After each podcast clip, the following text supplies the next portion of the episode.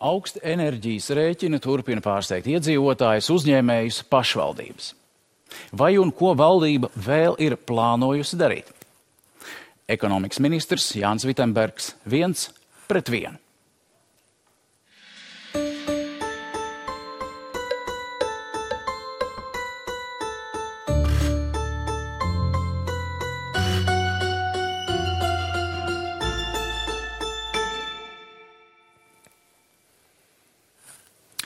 Sveicināti!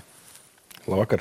Es sākšu ar Covid atbalsta pasākumiem un pēc tam par enerģiju. Šodien valdība bija plānojusi lemt par atbalsta pasākumu pagarināšanu, vai tas ir noticis? Jā, šodien bija lēmums līdz ārkārtas situācijas beigām, līdz februāra beigām pagarināt e, abus šos atbalsta mehānismus, gan darbiniekiem algas subsīdiju, gan arī uzņēmējiem apgrozāmo līdzekļu atbalstu šīm nozarēm, kuras šobrīd nevar strādāt. Bija kaut kādas iebildes no finanšu ministrijas, kuras jūs novērsāt?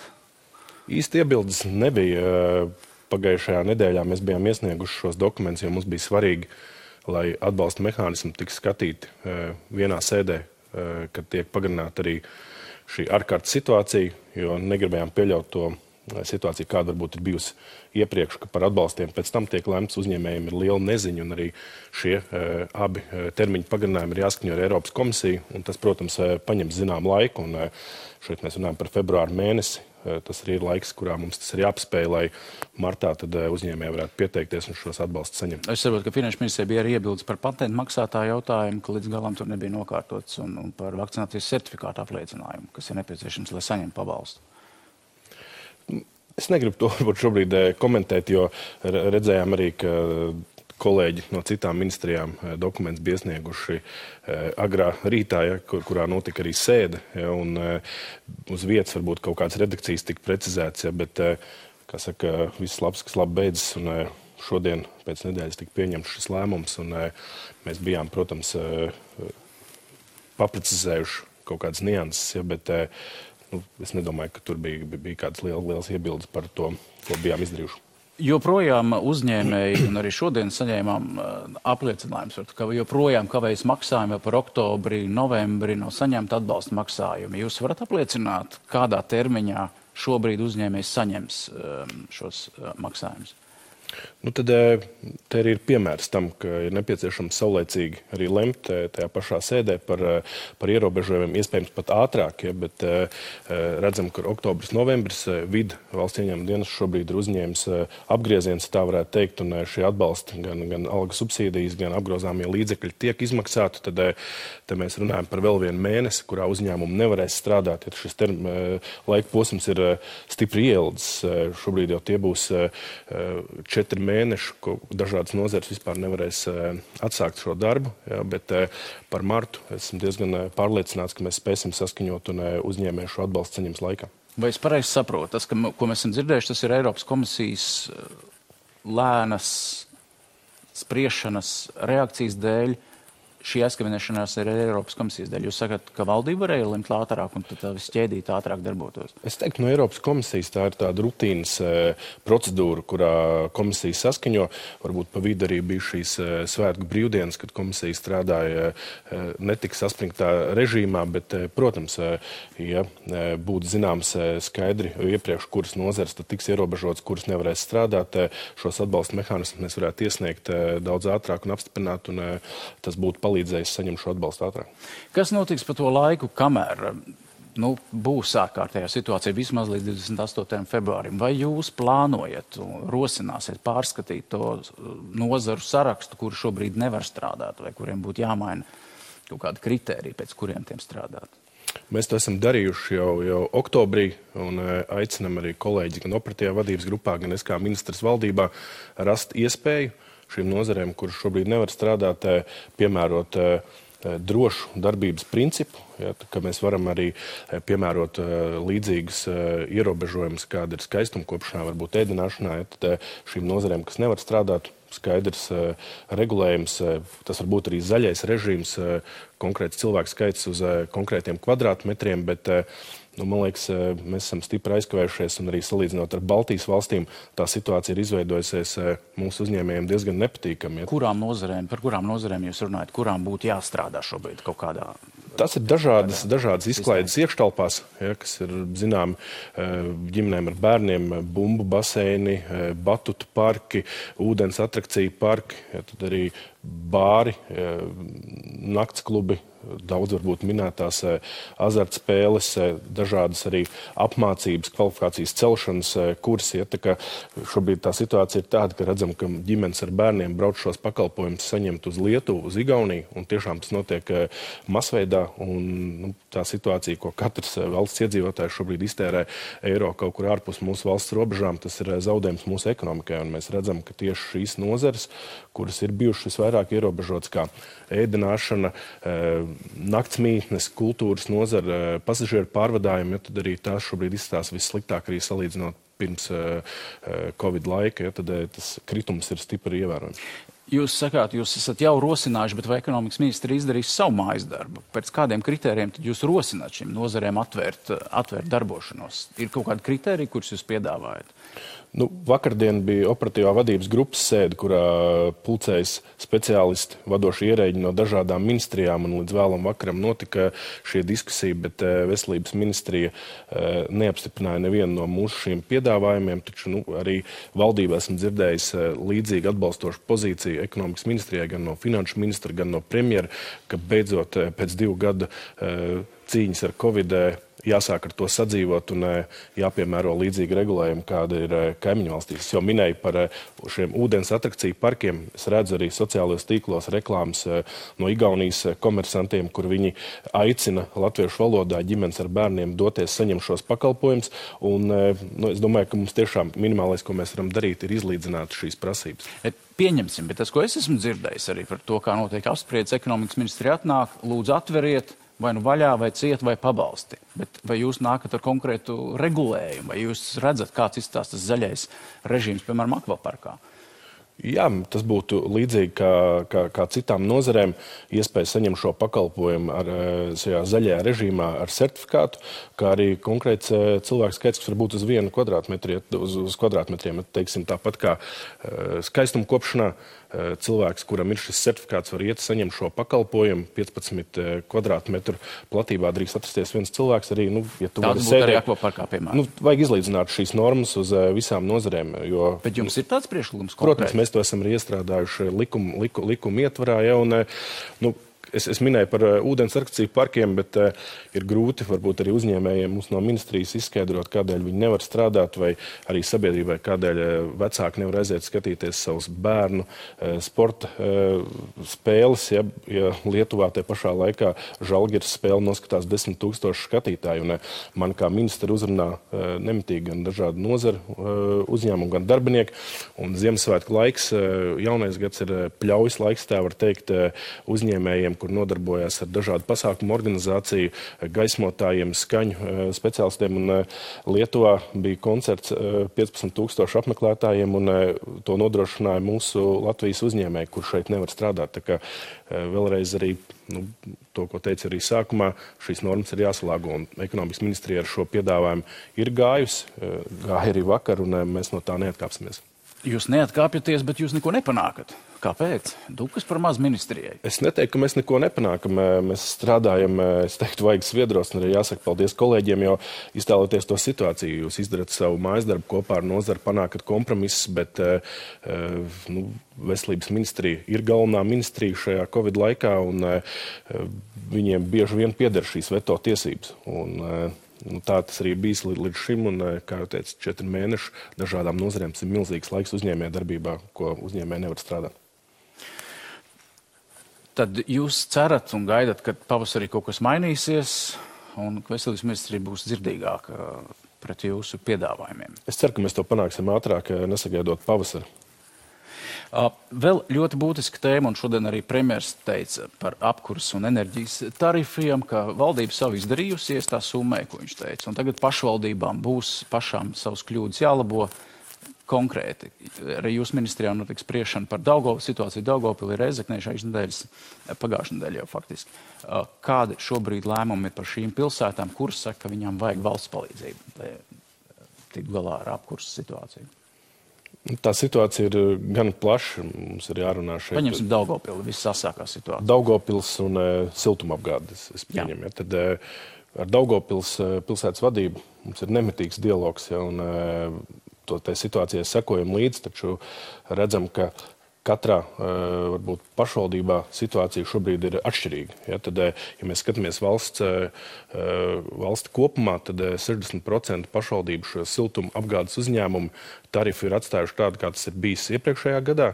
25% ir cēluši tarifu un 15% pat ir samazinājuši. Un, tad šīs pašvaldības, kuras izmanto siltuma apgādē gāzi, tās ir paaugstinājuši tarifus daļa no tām visvairāk, kopumā pat ap 60%. Ja, bet, eh, ja salīdzinām Daugopili un Rēzekni, ja, tad eh, tā situācija pat ir eh, kardināli atšķirīga. Ja, tad Reizeknē ilgstoši ir bijis viens no zemākajiem tarifiem valstī - 30 eiro par megawatu stundu. Tagad tiks paaugstināts līdz, ja nemaldos, 48. Ja, tad Daugopils, Daugopils stāsts ir konkrēti viens, viens pašvaldības stāsts. Un, kopumā runājot arī šajā enerģētikas krīzes centrā, secinājums ir tāds, ka pilsētai gāze ir pieejama. Bet jautājums ir par to, cik tā šobrīd maksā, jo nav bijis eh, saulēcīgi veikts šis iepirkums. Un, eh, tas risinājums, kā mēs redzam, ka eh, arī, kur mēs aicināsim finanšu ministriju, mēģināt rast iespēju Daugopilī sniegt aizdevumu no valsts kases, lai šo situāciju varētu pārvarēt. Un mēs no ministrijas ar savām atbalsta programmām tādā vidējā termiņā aicināsim Daugopili startēt un izpildīt eh, varbūt tos eh, mājas darbus, kurus ir izdarījuši arī citas pašvaldības. Un, eh, Īstermiņa aizdevums. Un plus, plus atbalsta programmas, lai, kuras būs paredzētas pašvaldībām, uzlabot savu siltumu apgādi, padarīt to energoefektīvāku un pāriet uz vietējiem materiāliem, kas varētu būt šķelti. Es pareizi saprotu, šis aizdevums varētu novērst to situāciju, ko vismaz publiski Daugopils mērs teica, ka rēķini varētu pieaugt pat trīskārtīgi, ja nekas netiks darīts. Sākotnēji bija e, tāda retorika, ka varētu pieaugt trīskārtīgi, bet tagad redzam no, no, no pēdējās informācijas no regulātora puses arī tas e, lēciens nebūs tik e, liels, kā sākotnēji bija runāts. Ir nepatīkami pārsteiguši apkuras siltuma un citi tarifi daudzus Latvijā iedzīvotājs arī uzņēmējs, un es vēlētos tagad nospēlēt vienu fragmentu no de facto svētdien, kas bija konkrēts piemērs šajā gadījumā. Seniori, kas gan piestrādā, un viņai ir iespēja piestrādāt, bet lai saprastu to situāciju kopumā. Lūdzu, video. Pārtiks grozs ir tik minimāls, vai vairāk, nu, es, es vairs neredzu iespēju. Maize, piens, gaļa, biespiens, krējums, olas, nekādu ekstru. Viņa ieskicēja savu pārtikas grozu. Nedēļā tā aiziet 25 līdz 30 eiro. Par siltumu 49 km2 dzīvoklī 2020. gada novembrī bijis jāmaksā 30 eiro, 2021. gada novembrī 62, bet rēķinā par decembri jau 120 eiro. Ja raudzītos vien uz vidējo rādītāju, cenu pieaugums pat neliktos tik dramatisks, lai arī joprojām jūtams. Taču cita aina paveras, kad no tā atlasa izdevums, no kuriem nevar atteikties, un tie ir komunālie maksājumi un uzturs. Uz katriem 100 eiro par gāzi gadu vēlāk bija jau 139 eiro, siltumenerģijai 126, elektrība 124, bet, piemēram, kartupeļi kļuva par 50% dārgāki, eļļa par 33%, rīs un milti ap 20%. Nu, lūk, šodien jaunākā ziņa, ka uh, patēriņa cenu līmenis decembrī vēl, vai, vēl ir pieaudzis un visticamāk janvārī būs vēl lielāki skaitļi, jo gāzes uh, rēķini būs lielāki. Vai tiešām tas, ko šobrīd valdība jau ir izdarījusi un lepojas ar šiem sešiem atbalsta pasākumiem, ir viss, ko mēs varam sagaidīt šobrīd?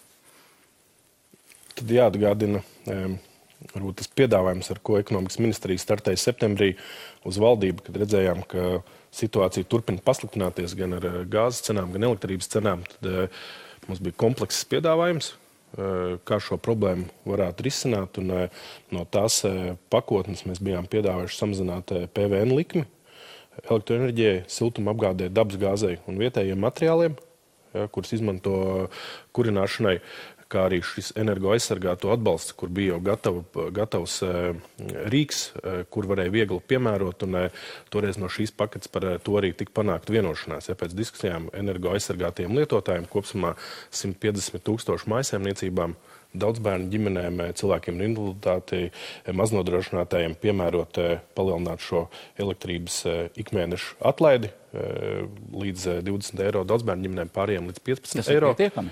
Bet es, es turpināšu. Varbūt, Bet varbūt nu, sadalām, jo par PVN gribētos parunāt tieši par šiem atbalstiem. Es, es gribētu teikt paldies koalīcijas partneriem par to, ka bija vienošanās ātri par tām grupām, gan, gan arī seniori, 20 eiro katru mēnesi, lai būtu iespējams Labi. šiem cilvēkiem palīdzēt.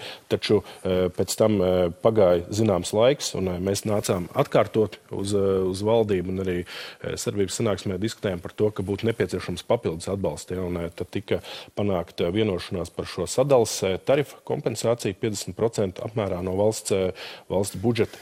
Eh, un, un, un šis, šis... bija piemērs. Nāk tālāk cilvēkam sadales rēķinā apmēram 7 eiro, un viņš saņem šo atlaidi 3,5 eiro. Nu, tas ir ļoti minimāli salīdzinoši kaut kādu, kaut kādu ļoti mazu daļu.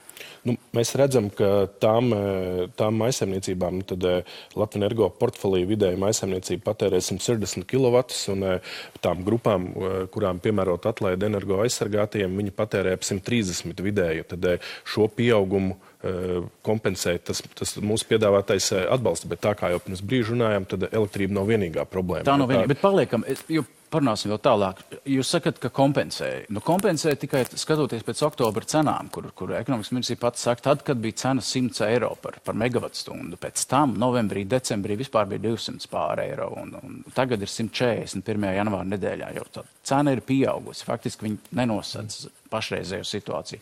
Vai tas nozīmē, ka jūs varētu pārskatīt šo summu, ko saņem aizsargātie lietotāji?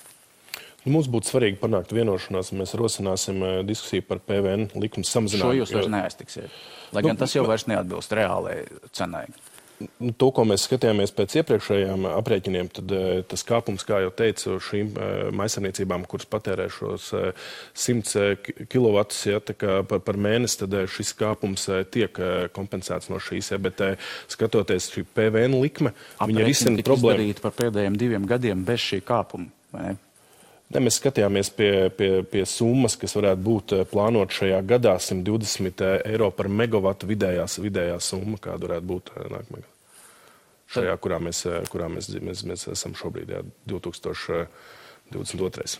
Tad jūs sakat, ka šie 20 eiro nosedz jūsuprāt, aizsargātie lietotāji ir. ir... Elektrības patēriņš šīm, šīm maisaimniecībām mēs skatāmies vidēju, vidējo patēriņu, bet to, ko mēs redzējām pirms brīža sižetā, PVN likme. Eh, likmes samazinājums šīm četrām grupām, eh, gan, gan gāzei, eh, siltuma apgādei, elektrībai un vietējiem kurināmajiem palīdzētu risināt to stāstu. stāstu. Es tad tomēr nocitēšu jūsu kolēģis, kas mums rakstīja, kad mēs lēmām 21. gada oktobrī, kad tika lemts par atbalsta apjomu palielināšanu, vidējā elektroenerģijas biržas cena bija nedaudz virs 100 eiro par megawatu stundu, kas ir aptuveni divreiz lielāka nekā iepriekš.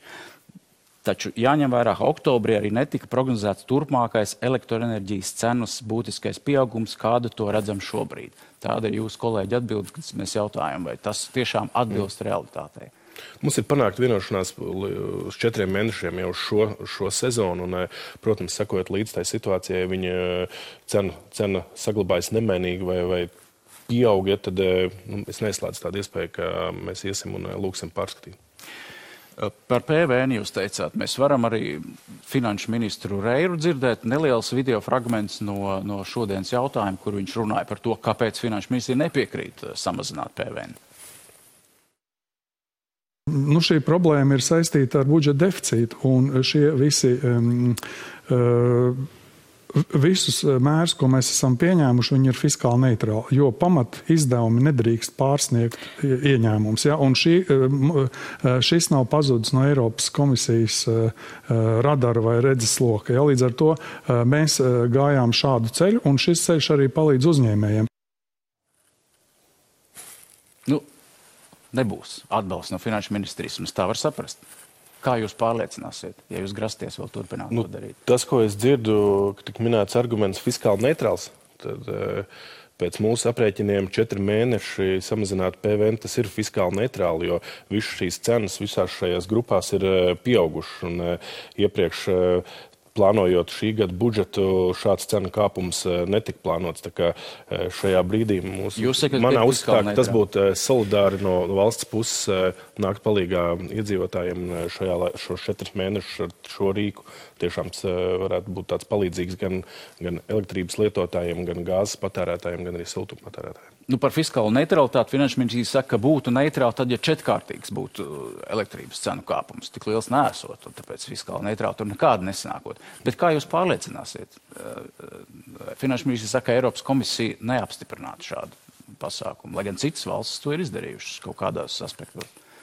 Nu, citas valsts arī Baltijas mērogā skatoties nu, tos, tos rīks, ko viņi piemērot, uh, Igaunijas uh, kolēģis uh, teica, ka 100 miljoni ir tas, ko viņi šobrīd ir eh, plānojuši investēt, lai palīdzētu iedzīvotājiem. Tad eh, par šiem rīkiem, par kuriem ir panākt vienošanās, eh, tā summa veido 200 miljonus Latvijā. Ja, tā kā divreiz, divreiz vairāk, taču nu, redzam varbūt arī līdzīgi kā bija septembrī, kad gājām kolēģiem stāstījām, ka tā situācija ir, ir ar tendenci pasliktināties un eh, būs jānāk palīgā iedzīvotājiem, maisaimniecībām, arī, arī uzņēmējiem, tad tik panākt eh, varbūt eh, rīcība par vienošanās par konkrētiem rīkiem. Pēc tam bija tas otrais solis. Nu, mēs būsim neatlaidīgi, ies, iesim, iesim vēl un kolēģis mēģināsim pārliecināt. Jo... Vai, jā, vai šobrīd ir PVN samazināšana tas ir vienīgais rīks, ko, kas ir uz galda teiksim, no jums un ir vēl kādi piedāvājumi no citām ministrijām? Nu, mēs skatījāmies, eh, cerīgi arī runājot ar pašvaldību savienību, labklājības ministriju uz šo eh, mājokļu eh, pabalsta palīdzības rīku, jo tur ir iespējas universāli palīdzēt pašvaldībām, gan piemērojot par siltumu, elektrību, gāzi, dažādi piln, pilns spektrs par mājokļu izmaksām, kas ir katru mēnesi. Un, sākotnēji pašvaldībām pie, bijām piedāvājuši rīku, ka noteikti vidējo mediānu, cik ir bijusi pēdējo gadu e, vidējā siltumenerģijas cena valstī, un, un, un virs mediānas, kur bijis tas pēdējais lēciens, tad šīm pašvaldībām arī palīdzēt. Bet tā, pēc diskusijām pašvaldības savienības atbalstīju šo labklājības ministrijas piedāvājumu par palīdzīgu roku no valsts budžeta 50% apmērā mājokļu pabalstam. Taču bet tas, tas, ir, tas ir labs, tas ir solis, tas ir labs bet, solis, bet tas ir maznodrošinātājs tieši, tieši tā, ģimenes. Tie, tieši tā, un viņu vajadzētu padarīt plašāk. Mēs aicinājām arī sākotnēji padarīt viņu eh, pašvaldībām dot lielāku, lielāku iespēju viņu piemērot, jo pašvaldības eh, uz vietas redz labāk, eh, kāda ir aktuālā situācija un kāds ir varbūt tas iedzīvotāju lokus, kuriem ir nepieciešama palīdzība. Jo jūs minējāt, jā, šobrīd tas palīdz maznodrošinātājiem strādājiem, cilvēkiem ar zemiem ienākumiem, bet šajos apstākļos arī ģimenes ar vidējiem ienākumiem varētu Jūs nonākt. Jūs piesauciet kaimiņu valsts, ar var piesaukt kaimiņu valsts Igauniju, kur, šī, kur novilkt robeža ir vidējā alga galvenajam ģimenes pelnītājam, un, vis, un, un tur šī starpība tiek sakta, ja, ja šis cilvēks pelna zem, zem minimālās šīs vidējās algas. Un tas jau skar jau vidusslāni. Vismaz mēs varētu to saukt par vidusslāni. Nu, Latvijas gadījumā neko tādu mēs neredzam. Jā, Igauniem ir eh, noteikti šī mediāna 120 elektrība, 50 eh, eiro gāze un, manuprāt, 70 eiro siltuma apgāde. Ja, tad eh, no tās cenu likmes ieslēdzās palīdzība no, no valsts puses. Bet mēs Latvijā neko neapspriežam. Nē, mēs esam, mēs esam šādu, šādas rīks ar pašvaldību savienību runājuši, un arī mēs esam sagatavojuši kalkulācijas, kāds varētu izskatīties un cik būtu nepieciešams liels atbalsts. Un šodien mēs tiekamies arī ar Latvijas pašvaldības savienību, labklājības ministriju, lai vēlreiz diskutētu un eh, mēģinātu rast iespēju varbūt šo labklājības ministrijas piedāvāto atbalstu eh, padarīt plašāku, eh, pašvaldībām lielākas iespējas dot to piemērot un sniegt palīdzību un arī diskutēt par šiem, par šiem sliekšņiem. Tas varētu būt vēl. Ta, tas varētu būt, bet tas ir eh, nu, ar, ar, arī, arī stāsts. Nu, Igaunijā eh, ir noteikta robeža, kas arī nepalīdz, nepalīdz visiem. Viņiem ir noteikti šis slieksnis 1000 eh, eiro, no, no, no kura ienākumiem nu, jā, zem, zem tā, kur varētu, varētu palīdzēt. Jā. Un līdz šim tie sliekšņi bija pietiekami augsti, kad atbalstam nu, par siltumu šādā gadījumā, pieņemot Igaunijas šo piemēru, būtu ļoti maz pašvaldības kopumā, kādām piecām, kuras varētu kvalificēties no iedzīvotājiem no šīm pašvaldībām. Nu, tur jau var izdomāt savu, savu to viduslīniju, kādu Latviju varētu vilkt, lai tas attiektos uz pēc iespējām vairāk. Nu, kā, kā jau teicu, es esmu, esmu uh, pateicīgs, varbūt, un uh, ir bijušas smagas diskusijas par tām vienošanām, kas ir panāktas. Jā, bet uh, nu, tā sajūta, ka uh, viss ir izdarīts līdz, līdz galam un uh, šobrīd uh, palīdzīga roka tiek sniegta visiem valsts iedzīvotājiem, tāda man nav. Nu, es domāju, ka lielākajai daļai tiem, kas saņemšu rēķinus, tāda nav. Un tad es pareizi saprotu, janvārī saņemot jau gāzes rēķinus lielākus, mēs varēsim lielu daļu tikai noskatīties uz tiem rēķiniem, un, un, un, un valdība turpinās spriest. Nē, e, to, ko, to, ko es teicu, nu, ir, ir, ir palīdzīgi rīki, un e, kopumā ap, ap 200 miljoniem jau ir e, ieguldīts, ja, lai, lai cilvēkiem palīdzētu. Ja, bet, kā jau teicu, PVN ir bijis uz galda, un tas vēl būtu papildus, papildus rīks. Un, šo mēs aktualizēsim. Un, nu, man jāatvainojas droši vien sabiedrībai, uzņēmējiem par to, ka nav bijusi līdz, tā, līdz galam īsti, īsti saulēcīgi šie valdības lēmumi, tie varēja būt ātrāk, taču mēs no ekonomikas ministrijas iesim un rosināsim tomēr piemērot arī šo PVN likumu. Gaidīsim. Eh, vēl viena lieta, ko ekonomikas ministrija varētu darīt un, un varēja darīt, ir eh, veicināt izmaiņas elektroenerģijas tirgus eh, likumā, kas varētu veicināt cilvēkiem izvēlēties likt saules paneļus vai varbūt pat vējģenerators, izmantot zaļo enerģiju. Maisaimniecībās arī uzņēmēji veidot kooperatīvus, attālināti maksāt vai saņemt šo, šo elektroenerģiju uzlikt laukos un maksāt un saņemt šo atbalstu dzīvoklī. Pagājušā gada martā viņš ir jau postulēts un, un, un iesniegts valsts sekretāra sanāksmē, veikt sabiedriska apspriešana. Cik es pareizi saprotu, līdz šim brīdim šīs izmaiņas joprojām tiek aktīvi apspriestas un vēl nekas nav pieņemts. Vai tur nav kavēšanās?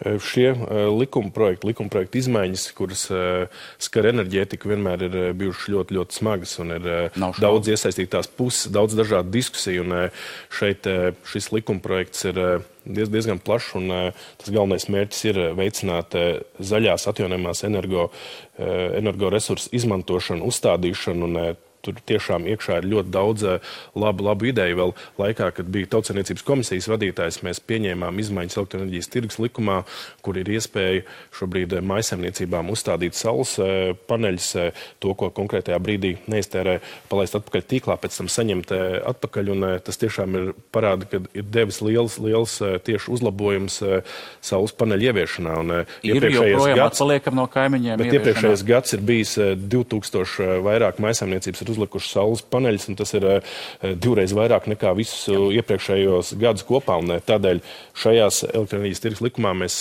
šajos grozījumos virzam arī šādu pašu iespēju mūsu uzņēmējiem, juridiskajām personām to ieviest, veidot energo kopienas, kur mēs sanākam kopā, dombiedra grupa un ražojam savam patēriņam šos zaļos, zaļos resursus. Un ļoti svarīga lieta, kas vēl ir iekšā šajos grozījumos, ir iespēja pašvaldībām saņemt kādu konkrētu konkrēti, tā var teikt, burkānu no uh, lielu uh, enerģētikas projektu attīstīšanas, piemēram, vēja parks, ja, jo ir dzirdēts par daudz dažādām idejām, vēlmēm, bet bieži vien pašvaldības ir tās, kas uh, bloķē šādu parku attīstību, un šeit mēs piedāvāsim, piedāvāsim risinājumu, kur pašvaldībām būtu legāli iespēja saņemt par to zinām labumu, jo viņu, viņu teritorijā tiek izvietot šāds veids turbīnas, tad arī pretī līdzīgi kā Skandināvijā tas varētu būt. Un, Kā jau teicāt, jā, ir eh, daudz iesaistīto pušu, dažādas ministrijas, pašvaldības savienība, asociācija, kas attīsta šos eh, vēja projektus, un eh, katram varbūt ir sava vajadzība. Taču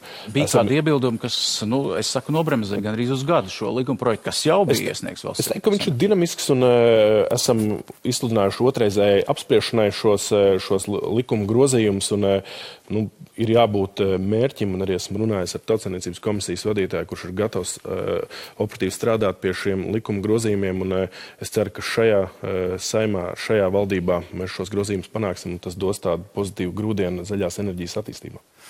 Zaļās enerģijas attīstībā, lai sasniegtu mērķus eh, klimata, klimata aizsargāšanā līdz 2030. gadam, un plus tas palīdzētu arī aktuālajai krīzē, ja, ja šī virzība būtu pietiekami veikla, gaidīsim rezultātu. Viens skatītāja jautājums, un, un, vai jūs kā ministrs varat atbildēt.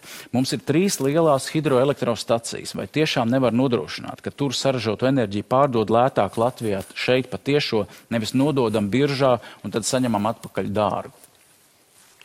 Jāskatās uz situāciju plašāk. Tad, eh, diemžēl mēs esam valsts, kura nav eh, energo neatkarīga. Mēs saražojam uh, 70% aptuveni no tā daudzuma, ko mēs pat, kas, kas ir nepieciešams uh, uz, uz vietas Latvijā. Ja, un, uh, tā situācija nav mainījusies gadiem. Ir bijusi um, zaļās enerģijas attīstīšanu, skatāmies arī uz ambicioziem projektiem uz priekšu, taču tā problēma ir gan liela. Mums ir hidroelektrostacijas. Un, eh, ja skatāmies eh, Latvijas energo saražoto eh, elektroenerģiju šo līkni, tad viņi veido kā, tā, tādu kā V burtu vai pat U burtu, kad tajās palu sezonās, slapjā laikā, rudenī, pavasarī saražots ir, ir pietiekami, taču vasarā šī, šī, šī, šī līknes iekritiens ir milzīgs. Un otrs bloks ir teci, ja, lielie teci, bet nu, tie ir ļoti atkarīgi no Krievijas gāzes. Un šajā brīdī, ja gāzes cena ir augšā, nu, teiksim, vai tie ir 100 eh, eiro par megawatu, tad eh, šī, šī cena, eh, kādu spēj nodrošināt ražošanas procesā par elektrību no teciem, ja tad, tā pārsniedz 200 eiro. Nu, šajos apstākļos cena ir augšā. Tad, tad tā ir konkurētspējīga, bet nav. Nu, nu, tad, tas, ne tehniski, ne juridiski to šobrīd nav iespējams izdarīt. Nu, mums ir jāaudzē, mums ir jāaudzē savas, savas jaudas, lai mēs kļūtu energo neatkarīgi, ja, lai mēs kļūtu, eh, sadalīt šos riskus, attīstīt gan, gan, gan sauli, gan vēju. Un, eh, mēs strādājam pie jaunas Latvijas energo stratēģijas, kur viņi ir eh, apņēmības pilni dubultot saražotās elektroenerģijas jaudas, tieši attīstot vēja enerģiju un saules enerģiju, lai būtu vienmērīgāks saražotais apjoms. Un Latvijas energo šobrīd visu enerģiju, ko saražo, viņi tirgo biržā un pēc tam arī atpakaļ viņi, viņi pērk. Bet, eh, piemēram, no Hesiem eh, naktī Hesu šī, šis ūdens tiek uzkrāts uh, un pirkts, pirkta elektroenerģija, pa, ja tā varētu teikt, pa lēto, ja, bet uh, dienā, kad tecis darbojās, tad to pārdod dārgāk biržā. Tas pat ir ar tādu plus, plus zīmi. Ja, un, ergo, jā, bet nu šobrīd nu, arī sabiedrībā, jo Latvijas energo jau ir bijis arī šajā laikā, es teiktu, sociāli atbildīgs gan, gan pret uzņēmējiem, gan arī pret sabiedrību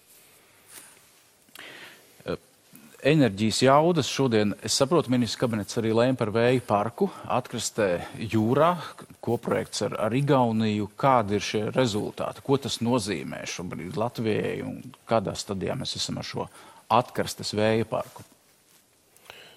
Nu, 2019. gadā tika parakstīts eh, šis eh, memorands atvainojos 2020. gadā ar Igauniju kopīgs solis, jo ir svarīgi, ka divas valstis šādu projektu attīst kopā, jo ir iespēja piesaistīt eh, no Eiropas komisijas eh, eh, naudas līdzekļus, ja, kopumā pat līdz 75%, lai veiktu izpēti sakārtot infrastruktūru un, un, un lai šādu projektu tiešām, tiešām jūrā būtu iespējams realizēt. Un, eh, no tā laika ir noslēdzies arī konkurss uz šo izpēti. Eh, tā ir priekšspēta noslēgusies, ir eh, iezīmēts kartē konkrēts vietas gan Latvijas ūdeņos, gan, gan Igaunijas ūdeņos. Un, un turpinājums ir ietekmi uz vidu novērtējums arī no no mūsu augstsprieguma tīkla eh, attiecīgi darbi, lai sakārtotu šo infrastruktūru un tālāk arī eh, izsoli, kur iespējams eh, komersantiem startēt un šo, šo projektu tālāk arī attīstīt. Un, tas laika rāmis ir tāds, ka 2030. gadā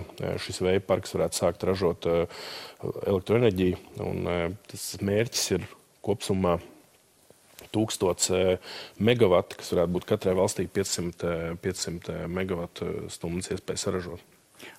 Vai es pareizi saprotu, tas būs pie Pāvilostas, ir izvēlēta vieta, vai joprojām figurē arī otra, kas ir pie Salzgrīvas? Abas, abas šīs abas eh, teritorijas ir priekš, priekšspētē, un tālāk arī nu, mēs pēc, pēc, pēc, pēc tālākiem, eh, tālāk, tālākas izpētes, tad arī noteikti iesim uz valdību un eh, aicināsim kolēģis eh, apstiprināt piemērotāko teritoriju. Kas maksās par pieslēgšanās sistēmām? Jūs minējāt augstsprieguma tīklus. To maksās valsts vai to maksās uzņēmējs, kas uzvarēs? Nu, Eiropas komisija, kur, kur, kuras teica, ir tas bonus, ka līdz 75% varētu, varētu sekt šīs izmaksas.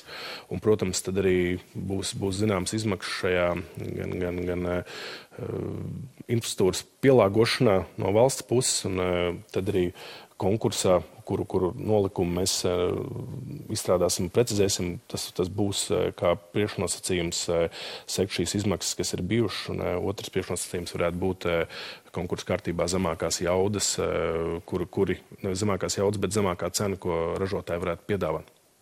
Vai tas nozīmē, ka iedzīvotāji, mēs visi varam būt droši, ka tas neradīs, piemēram, kādu obligāto komponenti, ko mēs visi samaksāsim caur elektrības rēķiniem, lai, lai šāds vēja parks sāktu strādāt un darbotos? Nē, šeit nav plānots piemērot tā saucamo feed-in tarifu, kur katrs valsts iedzīvotājs savos rēķinos par to maksā. Un arī līdzīgi vidēji termiņi šajās atbalsta programmās, gan no Eiropas atvesļošanas notrības fonda, gan no daudzgadu budžeta programmām, kuras mēs uh, īstenosim jau šī gada pirmajā pusē. Uzņēmumiem būs iespēja investīciju veikšanai pieteikties gan, lai, lai siltinātu savus ēkas, iegādāties jaunas, efektīvākas, energoefektīvākas iekārtas, kā arī attīstīt jaudas pašpatēriņam konkrēti pie uzņēmumiem, kur patērē šo, šo elektrību. Tā kā pilna paketi, lai nu, varbūt nākotnē uzņēmumi izpildot šos mājasdarbus, iesaistoties šajās programmās, būtu Eh, neatkarīgāk, neatkarīgāk un varētu justies droši par elektrības cenu. Uh, tie eksperti, kas ir rēķinājuši un skatījušies, ko Latvija ir izdarījusi, lai izpildītu šos klimata mērķus zaļā enerģijā, transporta sektorā, ēku siltināšanā, ir ļoti skeptiski uz to, ka vai Latvija būs spējīga līdz 2030. gadam izpildīt savas apņemšanās. Jums ir pārliecība, ka Latvija to izdarīs? Es par šo esmu iepriekš jau arī, arī, arī izteicies. Un, uh, uz galda Eiropas komisijai šobrīd ir šī pakotne Fit for 55, vai, vai, uh, kur, kur ir plānots uh, īstenot tādus ambiciozākus mērķus nekā tie, kas ir bijuši iepriekš nospraustie. Ja, tad es teiktu, tajos divos eh, segmentos, par kuriem ir atbildīga ekonomikas ministrija, kur eh, zaļā enerģija eh, tiek izmantota siltuma apgādē, ja, tad tas skaitlis ir viens no lielākajiem Eiropas Savienībā. Vairāk kā 50% šobrīd tiek izmantoti atjaunojamie resursi katlu mājās, un tas darbs, ko ir veikuši pašvaldības, tiešām ir milzīgs. Ja 90. gados vēl virkne šīs katlu mājas izmantoja akmeņogles, mazutu un cits vidē nedraudzīgas resursus, ja tad vairums, vairums pašvaldība to ir izdarījuši. Un, kā jau teicu, būs arī papildus līdzekļi, lai, lai arī pārējās, kuras to nav izdarījuši, varētu to paspēt. Ja. Otrs liels bloks ir atjaunāmā elektroenerģija. Ja, tad eh, šobrīd mēs saražojam vairāk kā 50% atjaunāmās elektroenerģijas. Un, eh, pateicoties lielajiem hesiem. Pateicoties lielajiem hesiem, bet arī. arī, arī... Bet ne jaunām aktivitātēm pēdējos gados. Jā, bet. Eh, kā jau, kā jau mēs brīži runājām, gan šis Igaunijas, Igaunijas parks arī uz vietas ir ambiciozs, ambiciozs idejas. Un, Nu, nevajadzētu no tā kautrēties, ka mēs esam šobrīd top trīniekā Eiropā kopā ar Zviedriju un Dāniju, kas saražo tieši no, no šiem zaļiem, za, zaļo enerģiju, ja, būt kaut kādiem tagad karognesējiem un uzņemties kaut ko, kaut ko ļoti ambiciozu papildus, ja mēs ejam pēc šī, pēc šī grafika. Ja, es kā kolēģis vienmēr esmu aicinājis būt piesardzīgiem, jo katru nākamo procentu sasniegt būs arvien sarežģītāk un arvien dārgāk. Nu, noteikti, bet karognesēji, mēs labprāt būtu karognesēji, ja mums būtu viss sēks nosiltināts, vai ja mēs būtu izvērtējuši, vai mums rapša lauki ir nepieciešami biodegvielas ražošanai, vai varbūt tas nemaz nav tik vidē draudzīgi. Tās ir jomas, kur varētu saraut un, un, un, izdomāt risinājumus. Nu, gribētos varbūt eh, šeit eh, nedaudz pārfrāzēt eh, Imants Ziedoni, ja, kad šajos apstākļos bieži vien ir tāda sajūta, ka visi ir gatavi par ziediem karot, bet kurš par maizi karos. Ja, un, tās, tās ambīcijas un uh, papildus lietas, ko mēs uzņemamies, nu, tām ir jābūt samērīgām. Es atbalstu zaļo kursu, bet kas tad būs varbūt tas resurss, ar kuru varētu aizvietot šķeldas katlumājas. Ja, un, arī ir bijušas diskusijas, un šobrīd Eiropas komisijā, es kā enerģētikas ministrs pārstāvot Latviju, esmu panācis kopīgu pozīciju gan ar Zviedriju, gan ar Igauniju, kad šis ir tas resurss, kurš mums ir uz vietas, viņš ir pietiekamā daudzumā, un tas ir atjaunojams energoresurss. Nu, ir, ir diskusijas un, Bet, nu, reāli, un mērķis šobrīd, par to, ka varētu uzlikt papildus kritērijus. Par, kurš, kurš karos par jaunu uzņēmumiem? Es runāju ar jaunu uzņēmumu pārstāvjiem, kas ir apvainojušies uz ekonomikas ministru, ka ekonomikas ministrs neaizstāvēja viņus tajā brīdī, kad viņa Rīga Tehab kopienai atņēma darba telpas Kronvalda būvārī bijušo bioloģijas fakultāti. Nu, es saku atņēma, bet nu, tā ir kultūras ministrijas prerogatīva. Viņi izvēlējās to atdot kultūras iestāžu pāraudzībai, uzlika savu veto un ekonomikas ministrs nav atbalstījis jaunu uzņēmumus. Kāpēc?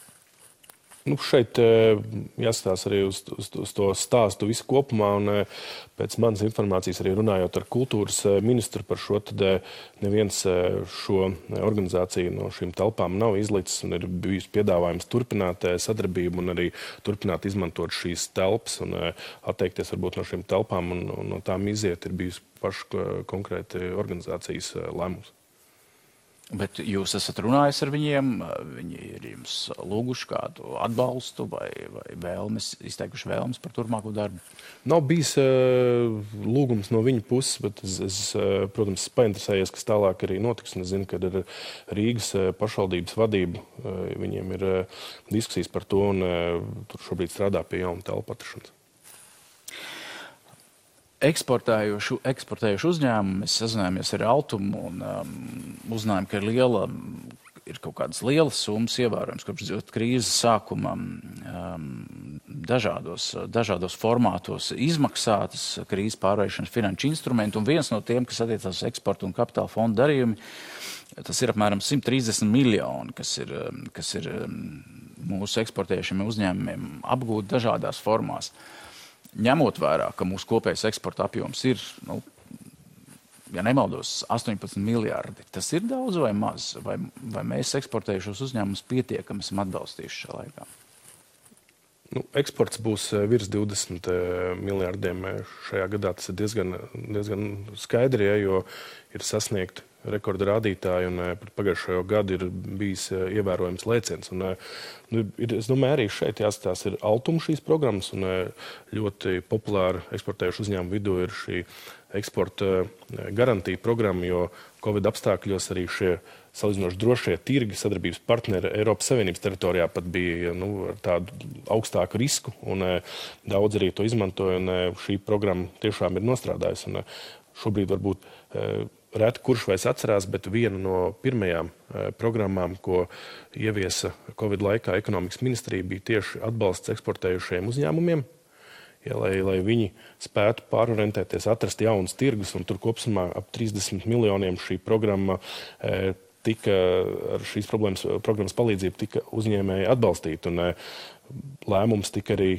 panākts, un eh, tas nenācās viegli par to, ka arī šī apgrozāmo līdzekļu programma, ja, kur kopumā uh, virs uh, 500 miljoniem eiro tika uh, ieguldīti 40 tūkstošos uzņēmumu, ja, tiešām arī nostrādāja. Man braucot pie uzņēmumiem, Un ar viņiem runājot no dažādām nozarēm, viņi atzīst, ka tieši šī programma ir bijusi tā, kas viņiem eh, palīdzēja apstākļos, kad pašiem varbūt viss bija kārtībā, bet eh, kāds darbības partneris Vācijā vai Itālijā bija aizslēdzis savu rūpnīcu to mēnesi vai divus izturēt un eh, nepārtraukt darbību. Un, es domāju, tieši šie eksporta dati plus 30% salīdzinām iepriekšējo šo, šo mēnesi pret iepriekšējo vai, vai gads pret gadu vairāk kā 20% parāda to, ka tās atbalsta programmas ir bijušas veiksmīgas.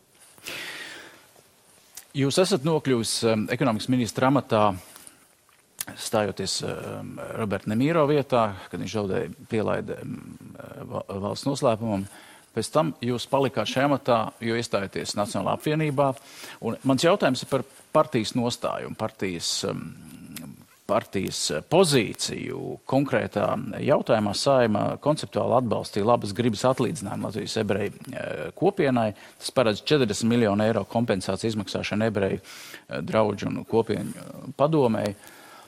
Jūsu partija vienīgā koalīcijas partija, kas nobalsoja pret, tur skanēja, ka šī ir apšaubām kompānija ar apšaubām reputāciju. Jūs arī esat šajās pašās pozīcijās? Sākumā es nomainīju Ralfu Nemiro. Un, un, un, protams, es pilnībā atbalstu savu kolēģu pozīciju, kur aktīvi iesaistījās arī saimā diskusijā un centās kolēģis pārliecināt par šo. Es teiktu, tā par šī soļa varbūt neveikšanu, pēc tam jau, kad bija skaidrs, ka šāds lēmums varētu būt pieņemts, arī nu, palīdzēt un attiecināt tās arī uz citu, gan, gan cietušu tautu. Ja, atbalstu un, e, nu, man tiešām īsti nav. Es, es sev to nespēju izskaidrot, un arī apkārtējiem par šādu, par šādu soli, kur 40 e, miljoni būtībā tiek novirzīti cilvēku grupai, kur nav nekādā tiešā veidā saistīta ar tiem cilvēkiem, kuri uh, tika nonāvēti. Uh, ja šis jautājums ir tik principiāls, kāpēc palikāt koalīcijā? Ir daudz un dažādi jautājumi, ja, kur nav iespējams panākt vienprātību, ja, un nevienmēr pēc varbūt kaut kāda uh, lēmuma, ja, kur, kur nav sakrituši viedokļi, nu, tas bieži vien būtu vieglākais ceļš, kā pamest koalīciju. Ja, protams, ja šādi uh, jautājumi vai, vai, vai lēmumi atkārtojas un uh, tie kļūst sistemātiski, tad uh, tā, tā, tā diskusija arī un, un, un, un tie soļi no mūsu puses varētu būt savādāk un radikālāk. Eiroparlamenta deputāts Roberts Zīle nu, pat jau ir paziņojis, ka viņš vairs nebūs eh, ministra prezidenta kandidāts nākamajās vēlēšanās. Jūs būsiet? Nesmu šādu e, piedāvājumu no partijas e, vadības līdz šim e, saņēmis. Ja, un, e, slikts ir tas karavīrs, kurš negrib kļūt par ģenerāli. Ja, kā, ja šāds jautājums tiktu izvirzīts, tad par to noteikti varētu runāt un uh, apsvērt. Um, KPV um, naudas šobrīd um, Knābi ierosinājis divus administratīvus procesus, 640 tūkstoši gadā. Jums šobrīd pašam ir skaidrs, kurš pārvalda šo naudu, kā pārvalda un kā tas viss tā ir sanācis. Ka vairs faktiski nav ne partijas, bet, bet nauda ir. Kaut kas ir jāmaina likumā, partija nostājā. Tāds plašs, plašs jautājums, Rederkungs, eh, par to, kas eh, šo naudu apsaimnieko vai to apgūst. Eh, īsti nav skaidrs, redz, cik pēc brīža kāds no šīs partijas politiķiem izstājas. Un, pat grūti, grūti tiešām saprast arī brīdī, kad es pieņēmu savu lēmumu atstāt partiju KPV, tad bija grūti pat saprast, ja, kurš ir konkrētajā brīdī partijas vadībā. Un, tas process bija diezgan samudžināts.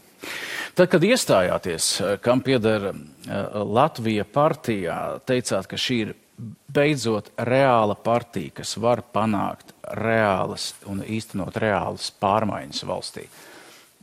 Kas ir tā jūsu tā galvenā mācība no tā brīža, kad iestājāties šajā partijā un, un redzējāt to, kā tas notika?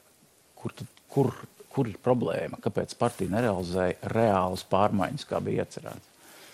Man tiešām bija tāda sajūta, eh, ka šī partija to varētu paveikt, arī tā brīža līderi un tas eh, partijas kodols eh, radīja tādu sajūtu, ka tas būtu iespējams. Taču, nu, es teiktu, tās varbūt nemitīgas